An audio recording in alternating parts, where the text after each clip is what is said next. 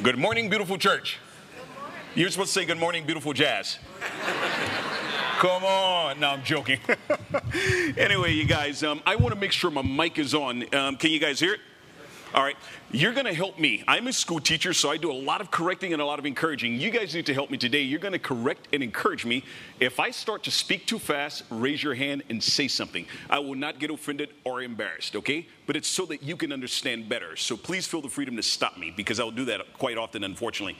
But as we begin, I want to ask how many of you guys have ever gone to IKEA? Raise your hands. Yep. So we got a, lots of people who like mazes, right? Apparently. Anyway, going to IKEA, you guys, can be fun. However, I think it's cool when you buy cutlery. It's cool when you buy glassware, you know, um, glassware. It's cool when you buy rugs. It's cool when you get artificial plants. Just don't buy furniture. That's not cool. And the reason I said it is because if you like puzzles, then maybe you like IKEA furniture. It is very tough to put together. That's all I'll say. Anyway, someone from the church needed uh, me and someone, to, someone else and I to move um, some furniture for them and also put it together. Well, we go, we pick up the furniture, we bring it to their house, and then we have to put together a bed without any instructions and without any pictures. And she kept saying, Well, I think that goes there and that should probably go there. We eventually figured it out. In fact, David is right there. It was David who helped me. so I called David DePaul and he came over and helped me. We eventually put everything together, you guys, but there is one thing if you're putting together IKEA furniture that you absolutely need. Someone in the first service said patience. We're gonna that's a given, right? You also need something else. What tool would that be? If you don't have an Allen wrench, you ain't putting it together. That's all there is to it. it is an Allen wrench. With an Allen wrench, you will eventually be able to put everything together. That is what I would call the capstone of putting together IKEA furniture. Today, I want to talk about the person who desires to be the capstone or the cornerstone of your life, and that is the person of Jesus Christ. If you would turn to me, right, turn with me now to 1 Peter chapter 2, verses 4 through 12. I have some junior hires who are going to help me read. So please be patient. There we go. Can you read this section right here, buddy? Okay. I'll have a few people read the text. One, okay, maybe not that. Okay. That's okay. As you come to him, the living stone, rejected by men, but chosen by God and precious to him, you also, like living stones, are being built in the spiritual house to be holy priesthood, offering spiritual sacrifices acceptable to God through Jesus Christ. Thank you, buddy. All righty. Can you read now? Thank you, bud. For in Scripture it says, See, I lay a stone in Zion, a chosen and precious cornerstone, and the one who trusts in him will never be put to shame. Now to you who believe, this stone is precious, but to those who do not believe, this the the stone. The builders the builders reject and become the cornerstone, mm-hmm. and a stone that causes people to stumble and rock that makes them fall. They stumble because they disobey the message, which is also what they were designed to do. Mm-hmm. There you go. Thank you. And you guys split this one, okay? Thank you. Nine, but you but, are. Mm-hmm. Right here. Mm-hmm. But you are a chosen people, a royal priesthood, a holy nation, God's special possessions that you may declare the praises of him who called you out of darkness into this wonderful light. 10. Once you were not a people, but now you are the people of God. Once you had not received mercy, but now you have received mercy. Thank you. And can you finish it up for us, please? Dear, Dear friends. Dear friends, I urge you as foreigners and exiles. exiles to abstain from sinful desires which wage your war against your soul. 12. Live such good lives among the pagans, pagans that through they accuse you of doing wrong, mm-hmm. they may see your good deeds and glorify God on the day He visits us. Thank you. Can y'all give it up for him? Thank you. Thanks, you guys. Thank you. Yeah, you guys did a great job reading. You guys, it's in font number seven. That's why it's hard to see. But that was for them, not for me. Okay, mine is in 14. So it's in 14. yeah. Anyway, as we begin, let's recap over what we've looked at the first, um, the first few weeks. We first learned about our identity in Christ, and as Christians, we are born again. Then we learned that we are holy. And that holiness is a gift from God, and it comes out of having a relationship with God through Jesus Christ. We also learned that seeking holiness moves us toward healthiness, which moves us toward a healthy love. And finally, we learned that if something isn't loving, if something isn't holy, it's not loving. If something isn't holy, it's not loving. Bill McPhee said that last week, and I thought that was the heaviest thing I heard all week long, and I think I told it to about 10 other friends. Okay? If it's, if it's not holy, it cannot be loving. And looking at today's passage, I want to start by taking notice of something that um, I think is, seems to be ironic, but it's worth mentioning, and I think it's actually God ordained. We're in the book of First Peter, and we're talking about living stones and everything. In Greek, stone would be Petra. In Spanish, it's um, Pedro. And in French, it would be Pierre. All of those mean stone. And in English, once again, it means stone. Okay? That's what, the, that's what it would be translated as. As we examine the passage today, I want to talk about Jesus, who is the most beautiful, precious, life giving stone that is yours to keep now and forevermore. If you're taking notes, the first would be Jesus is the living stone. Jesus is the living stone. As we look at verse 4, we read that Jesus is figuratively and literally described as the living stone chosen and precious to God. Meaning he's not only unequal in value, but he's also irreplaceable. In fact, if you look at Deuteronomy 32 3, it says, it, it says he's referred to as the one and only rock. What makes him special is no other stone gives life or even lives forever. However, those of us who are connected to him live forever because he's the living stone. In Psalm 1:3, it paints one of the most beautiful pictures or a reference when it's when it talks about being connected. And it says he's like a talking about us as people, a man can be like a tree firmly planted by streams of living water who doesn't wither and all he does prosper. It gets its roots down and it gets that living water. Jesus is the living water. He's the fountain of life. He's the fountain of life. I'm going to work backwards. I'm going to go verses 7 and 8, and then 6, 5, and 4, because that's just kind of how the passage flows right here. When it refers to precious stones the builders rejected, we know that in biblical times, the Jewish leaders actually um, didn't accept Jesus as the Messiah because he wasn't a picture of what a Messiah should look like. The interesting thing is, we actually do that nowadays because I know that I have a tendency to reject Jesus when I want to do what Jazz wants to do. When I want to have my way, I do things my way. He's no longer my Messiah, and He's no longer my Lord and Savior because I want to do things my way. But that's not what it's about. In fact, if He is the living stone, He's my Lord and He's my Savior, and I must basically do something called repent, which means I turn away from doing things Jazz's way and I do things the way He's calling me to do them, which is always the better way. In fact, he's the one who can meet my each and every need.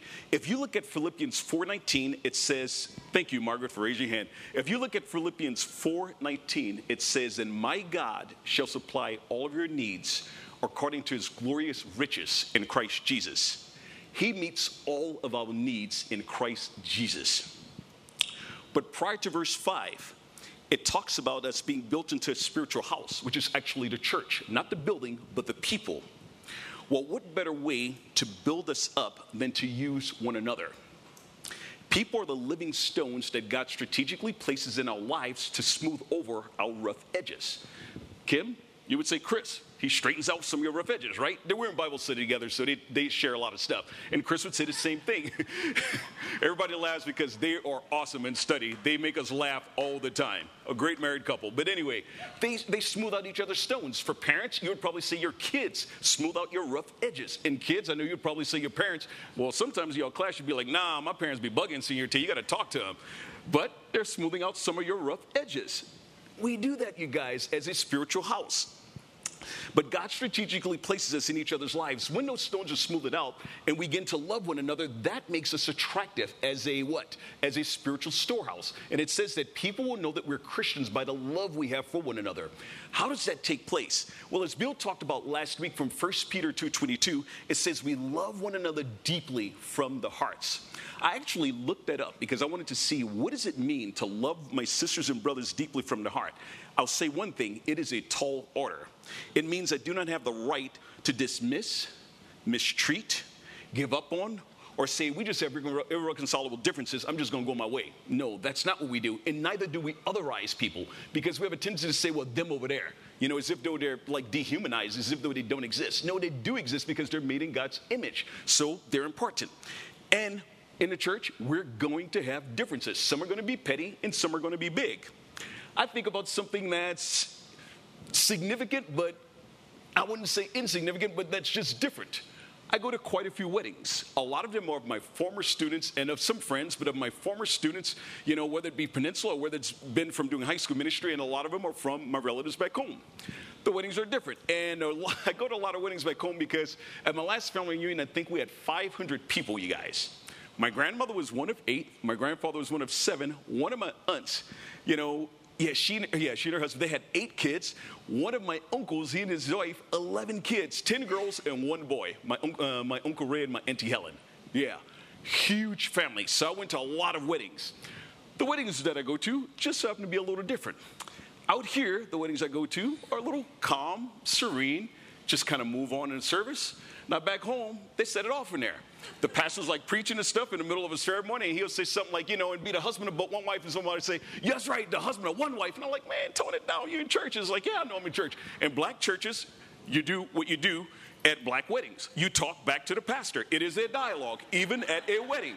You talk back. Out here, dang, so London, you gonna set it off, huh? it is what it is, you guys. But also, when you go to receptions, they're a little different. The ones I go to out here, I enjoy, but the musical preference is a little different for me. We start out and we're singing We Are Family by Sister Sledge. Then we play Kool & the Gang. You know, um, what is that song? Um, Celebrate good times. Come on. We play them at both weddings. And then out here, there's a song called Sweet Caroline, and I hear that, and I usually leave the dance floor. I get some water. or I might hear ABBA. You know, what is that song? Dancing Queen? Not a preferable song for jazz. I'm just being honest. So the Cat's in a Cradle with Silver Spoon or whatever that is, and it's about what some little dysfunctional relationship between a boy and his dad, and I just don't get it. But when I'm back home and they put on that Barry White, you know, can't get enough of your love, babe. Now that's my song. You know, that's my song. Or they throw something like, you know, come on, ladies, kick them daisies. I'm like, yeah, that's my stuff. That's my jam. We have different musical preferences, you guys, but not only that, we also have different preferences when it comes to styles of worship. For example, I just so happen not to enjoy rock worship, but that doesn't make it bad or wrong. I like Hosanna Integrity. And I laugh because I know Nancy and her husband, they probably understand that because we are raised in the 80s and 90s. And someone I put it on one time and he was like, dang, Jazz, that's what my grandma listened to. I like Hosanna Integrity, you guys. I like acoustic, like Jasmine this morning. I do not like rock worship. But we don't throw it out just because it's different. No, we don't.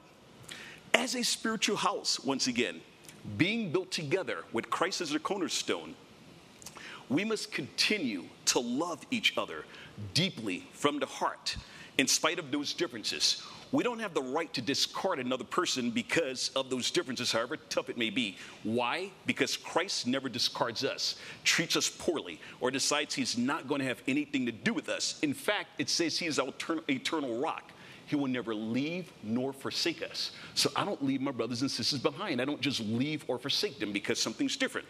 In fact, when it comes to being a healthy person, I heard a pastor at Monrovia Fellowship say, it would be good for personal growth if we truly befriended those who don't look like us, who don't talk like us, who don't vote like us, who come from socioeconomic um, backgrounds that are different than ours, okay?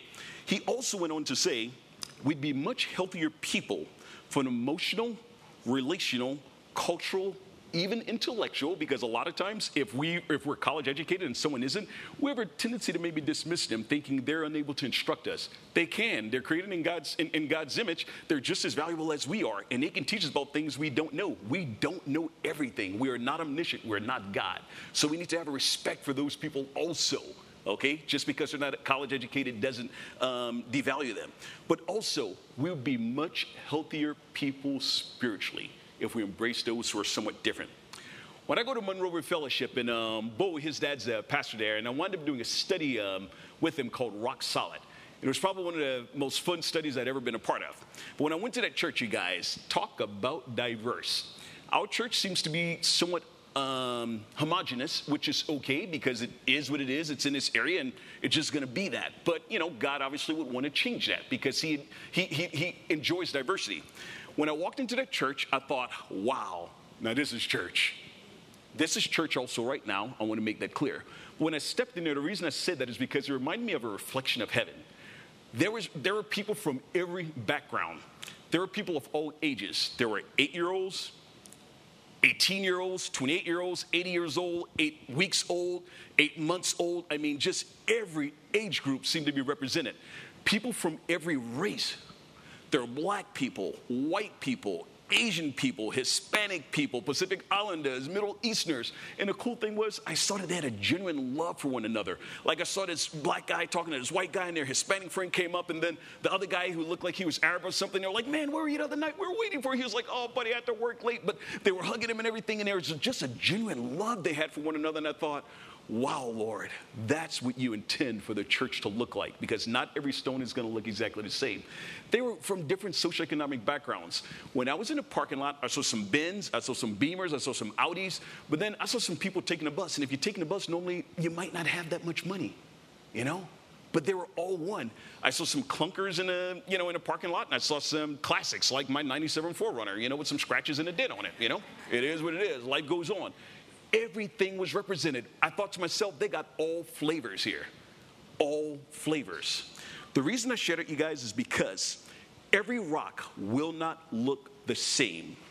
Every rock will not look the same, and we don't throw them away just because they look different. We do not throw them away just because they look different. As we go back now to verse 4, we see as living stones we properly offer spiritual sacrifices to God with our lives through praise, service, obedience, doing good, sharing with others, and there are probably a plethora of many other things. But something I want to take a look at is actually praying. I think we rarely look at praying as a spiritual sacrifice. And the reason it's a sacrifice is because it takes the time of something else and it takes place to do it. And that's why we see it as a sacrifice. But the thing is, we unfortunately undervalue prayer and overlook it and just move on to other things. Where that is that connection, you know, that we have with God. It's through speaking to Him and allowing Him to speak to us. It says in Mark 1:35, while it was still early in the morning, Jesus arose and went off to a solitary place and prayed. If Jesus deemed it as important, how much more do we need to do that as believers? In fact, I want us to pause right now and ask the Lord to speak to our hearts and teach us how to value prayer. So why don't we just bow our heads and pray to yourself and say, Lord, I want to value prayer, okay?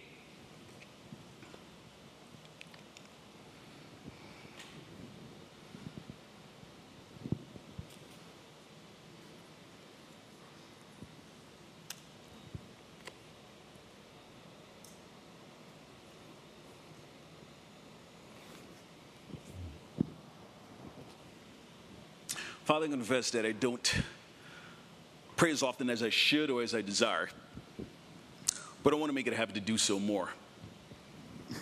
For I know that there's wisdom in doing so, that there's healing in prayer, revelation through it, um, protection under it. And you work in and out of us when we go to you in prayer. It's where I come to be completely honest with you, and I don't have to pretend because you know everything anyway and you still love me. I pray for my brothers and sisters that they as well would value prayer, that they also would want to have a healthy prayer life, meeting with you on a daily basis, Lord. Thank you so much. And it's your name we pray, Jesus. Amen. Point number two those who reject the stone stumble. Why do they stumble? Because they have not chosen to believe or obey the word. I know that verses 7 and 8 are kind of hard to digest. However, they carry heavy truth in saying that those who reject him or, or reject the stone don't find him precious. And what happens is they stumble. And why do they stumble? Because they cannot see. It's hard to walk in the dark. Throughout Scripture, it says that the enemy of the world, Satan, has blinded the minds of unbelievers or blinded the minds of those who choose not to believe. They say that good is bad and bad is good. They'll say that right is wrong and wrong is right. In fact, it says in Scripture, where there's no vision, the people perish. They have no vision because they do not see with the eyes of Jesus.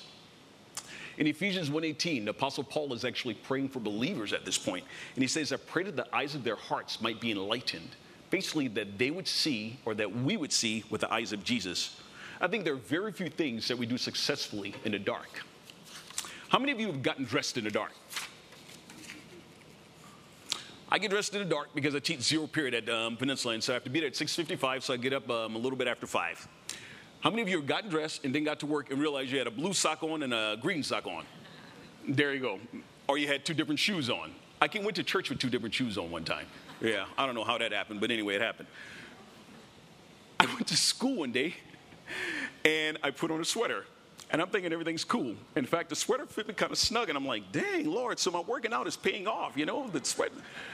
I get in third period, one of my kids in French tells me, Oh, monsieur, vous portez uh, votre pullover à l'envers. Mr. T, you're wearing your sweater backwards. It was choking me. and here I am thinking maybe I'd worked out and had put muscle on. No, Jazz, you just don't know how to put your clothes on. I had the sweater on backwards and it was actually choking me and I just kept teaching. Yeah, and the kid, he actually told me, I was like, sorry, you guys, I went outside and changed it. But I don't know if this has ever happened to you guys. I get up in the morning. I usually wash my hands, and sometimes I put my contacts on right away. This morning, I didn't put my contacts on. I decide, okay, I need to hurry up and brush my teeth. And so I get my toothpaste out right away, you know? So I have my toothpaste, and I'm thinking everything's fine. Hmm. Interesting, interesting, interesting, you guys. I get it, and I'm thinking, oh, it smells really funny. It was not my toothpaste. This is my muscle rub. That's my toothpaste. Yeah. That's what happens when you do things in the dark and you don't have spiritual, you don't have eyes to see. Yeah, and I remember thinking, oh, this sounds this so weird. I should have known that. And at the beach, someone did something worse. She didn't say what it was, but anyway, how many of you have ever done something like that? Come on, somebody, please identify with me. Oh, thank you, thank you, thank you. Anyway, you guys, it's because, we, and it was dark, right? Okay, there you go. it is what it is. But the point that I want to make is that Jesus is the light that helps us not to stumble not to fall, okay, not to be misguided. Psalm 119, verse 105 says that thy word is a lamp unto my feet and a light unto my path. Jesus is that light. He's the one who illuminates the way for us. Thus, Instead of him being a light, though, for some people, he's a stone that they trip over as they go about not being able to see or not focused on him. And he's a rock of offense who crushes us after we've fallen if we haven't believed. Furthermore, we learn that they are counted as they're not counted as God's chosen people or royal priesthood, those who have not embraced the stone. The preaching of Jesus dying on a cross for our sins is actually foolishness to them. So, unfortunately, when they reject the stone, they reject Jesus. And as a result, they reject heaven.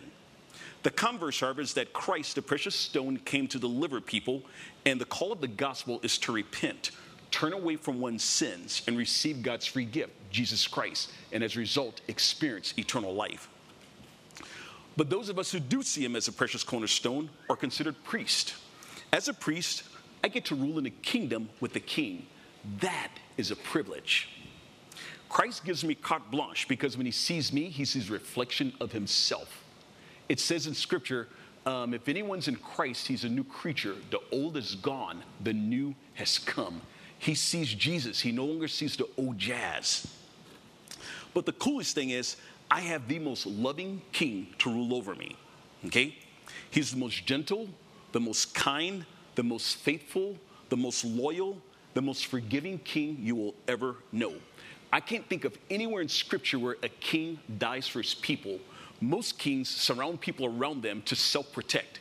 Jesus wasn't like that. He was others protecting. He died for us. Unfortunately, those who don't trust Jesus are instead ruled by the prince of darkness, known as Satan. He's not their ally, he's their enemy, and he's real. He's a liar, and he's, he's actually referred to as the father of lies, and he offers a faulty foundation that will fall and that will disappoint. Though in the beginning, he will make things look appealing, which all sin does.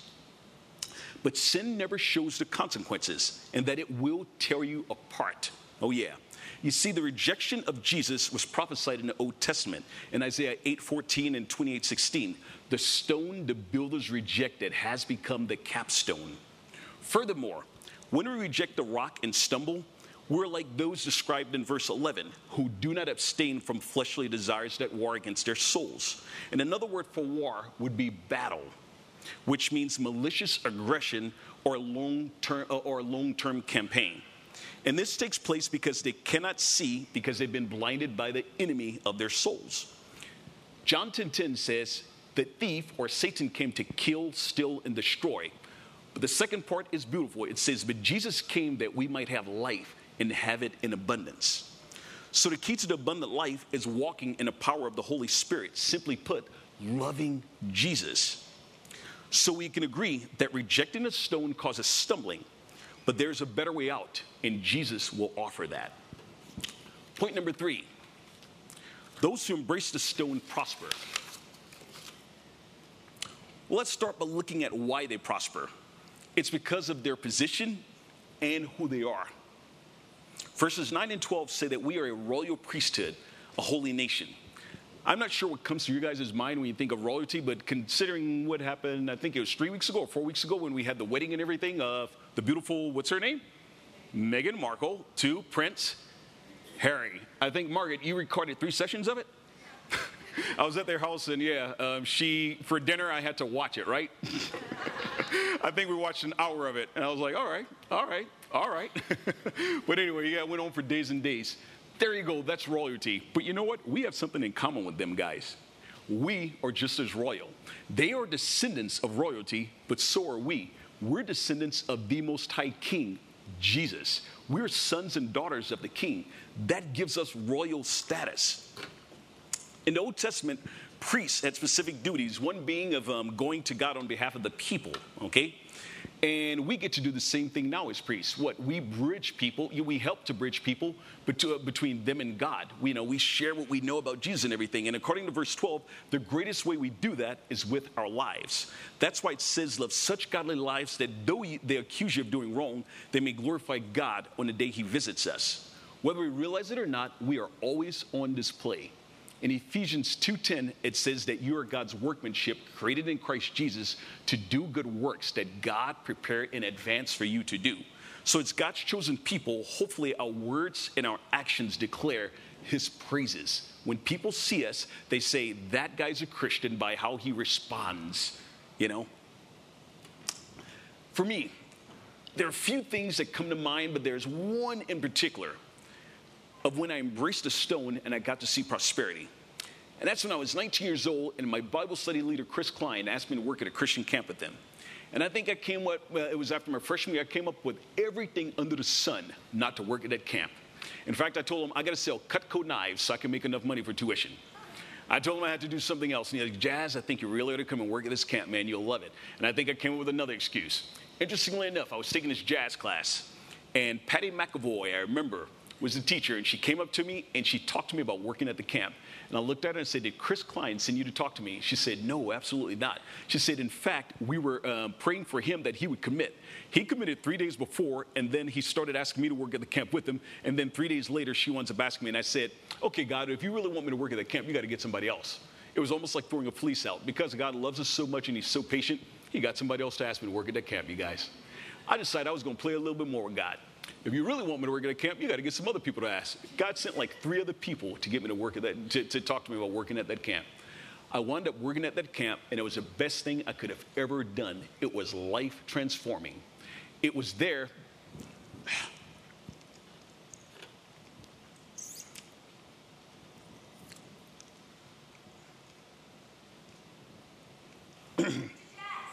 Thanks, Lindy.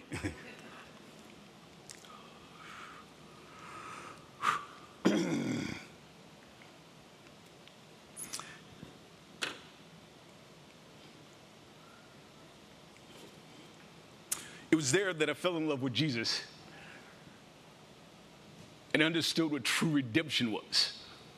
That He had taken me out of where I once was and brought me into His presence, as it talks about in Colossians 1 13, you know, for He's delivered us from the domain of darkness and brought us into the kingdom of the Son He loves, in whom there's redemption. It was there that I developed the passion for walking with the Lord. It was there that I started learning what it meant to spend daily time in a word it was there that I had people pouring into my life and calling me for who I was called to be. It was there that I started memorizing the word. And I remember one verse that stuck out was Psalm 119.9, where it says, I've hidden a word in my heart that I might not sin against you. And it was there that a little Karen Dustin, who was raised in a Christian home, was super patient with me, who would teach me things. I mean, as a young girl who was 18 years old also, who would teach me things in a word that I didn't know. And I remember sitting at a morning meeting one time, and it said, turn to the book of turn to the book of John. I'm in Old Testament. I don't even like in Genesis or Deuteronomy. And Ellen Velker very lovingly says, sweetheart, it's in the New Testament. and she turns there for me. I was the youngest Christian there, you guys, knew absolutely nothing about the Bible, and they were so patient with me because I was kind of like a little disobedient punk basically at that time. But it was there that I really learned what it meant to walk with the Lord Jesus Christ. But something that really sticks out is one of the verses that we studied there and that now that, that is um, dear to me. And that's Joshua 1 8, where it talks about um, do not let this book of the law depart from your mouth. Meditate on it day and night. Be careful to obey everything written in it, and you will see prosperity. I know in this, you know, in this context of where we live here, when we think of prosperity, financial prosperity is the main thing that comes to mind. But that's not exactly what the text was talking about. And nothing is wrong with financial prosperity. I want to make sure I make that very clear. But he was talking about spiritual prosperity for me at that moment, and even for us now. Um, all prosperities may be great, but they all pale in comparison to spiritual prosperity. If you're a student, academic prosperity, it is great. And we want to get into those UCs and the Ivy Leagues and Stanfords and, you know, LSUs and stuff like that. That's where I went. You know, I'm just joking though. yeah, super hard, you know? but nonetheless, you guys, uh, academic prosperity is important, but it pales in comparison to spiritual prosperity. Athletic prosperity is very important, and it's important around here, or, you know, it's very highly valued, but it pales in comparison to spiritual prosperity. And spiritual prosperity is where we get intimacy with our Lord Jesus Christ and where we fall in love with Him. And He gets to know us, and we get to know Him all the better. That's what I found when I worked at Camp Singing Waters. I also learned that there was no higher privilege than to be a herald of the gospel. Verse 9 says, We proclaim his excellencies. So now I ask myself, Jazz, does your behavior match your identity as a living stone? Do you act like a son of the living king, someone who is holy, who is set apart? Because the most effective evangelism will flow from a righteous lifestyle. Matthew 5:16 does not mince words when it says, "Let your light shine before men, that they may see your good deeds and glorify your Father in heaven." If this sounds scary, it should. Why? Because we cannot do it on our own, you guys. It is the power of the Holy Spirit who works in us and enables us to walk in holiness. And as Bill said last week, it is a gift. We do not do it on our own, and I do not get it on my own. That is the power of the Holy Spirit working in me and helping me to say no to what I should say no to and yes to what He's calling me to say yes to, which is always going to be for my benefit because He loves me so much. And furthermore, it is He who helps us to live out verse 11, where it says to abstain from sinful desires, or as it says in Hebrews, to cast off everything that hinders. And the reason we want to do that is because we are royal priesthood and we're people who've delivered, been delivered from darkness into his wonderful light. He sees you as a royal priesthood, okay? I don't know about you guys, but that motivates me to live my life for the Lord. And as it says, to taste and see that he is good. That allows us to sing the song, the, the Psalm, Psalm 107, where it says, Let the redeemed of the Lord say so we get to tell people what we've been redeemed from. I was once going to hell, but now I'm going to heaven because Jesus purchased me and he took me out of that slave market. And he has me now as one of his children. As we wrap up verse 12, where it says that he, um, he visit, the day he visits us, I think of the day of judgment. But it's not trepidation, something to be feared. It is an invitation. He beckons us to come right now or whatever fears, concerns, doubts, or anxieties that we may have. 1 Peter 5 7 says, He cares for us. Thus, it is an open invitation. It's not a closed door policy only for the do gooders and people who have it all together. Not at all. Church is a place for people who are hurting, people who recognize that they have issues. And I think of church sometimes as a hospital for those who are sick. And you know what? Jesus is that doctor. He's the Jehovah Rapha, the one who heals. He's the great physician. There we go. He invites you to the hospital, basically, and he wants to heal you. What happens is he offers us mercy, as it says in that verse. My encouragement would be to receive it. Basically, you don't get what you deserve, which is hell, because he offers mercy, he offers redemption, he offers eternal life through embracing that stone. This is the benefit of trusting God. You see, Jesus wore a crown of thorns and a crown of suffering that you might wear the crown of glory that will never fade away, according to 1 Peter 5 4. This is the depth of love that He has for you. I'm going to recap very quickly, and I need you guys to participate with me and help me. Can you tell me the three points that were made today? The first one says Jesus is the what?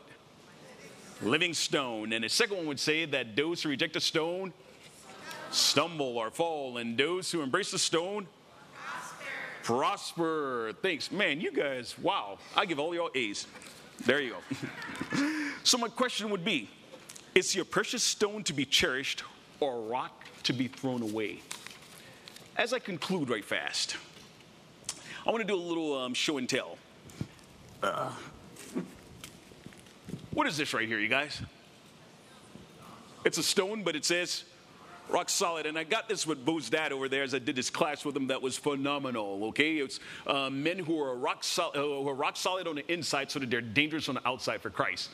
And so that's the stone. And what is this? And oops, whoa. What is this right? Oh shoot, bummer. Okay. It's sand on the ground, okay? you guys are awesome with your show and tells. Anyway, it's sand, okay? I got it from the beach. I'm gonna put it right here. I don't want it all over the place. But we have the rock and a stone. I wanna read something to you guys, okay? If you would close your eyes, I'm gonna read Matthew 7, verses 24 to 27.